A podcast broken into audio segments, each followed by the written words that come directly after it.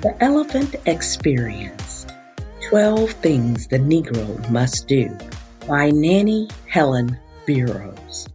Nannie Helen Burroughs was born in 1879 to parents who were formerly enslaved. An impressive young woman, Burroughs committed her life to improving the lives of Black people, particularly women. She helped create the National Association of Colored Women, which provided services and resources for underprivileged women. She later founded the National Training School for Women and Girls in Washington, D.C., where many points of her message in 12 Things the Negro Must Do were crafted. Here are the 12 things the Negro must do. 1.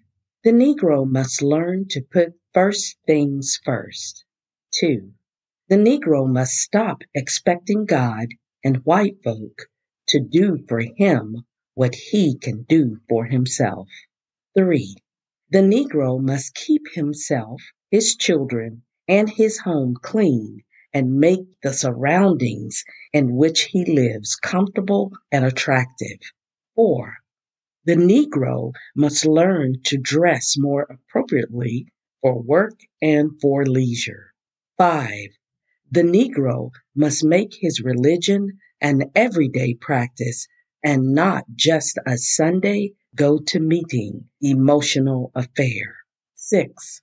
The Negro must highly resolve to wipe out mass ignorance. 7. The Negro must stop charging his failures up to his color and to white people's attitude. 8.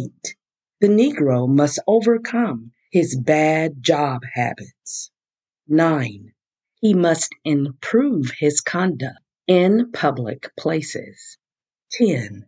The Negro must learn how to operate business for people, not for Negro people only.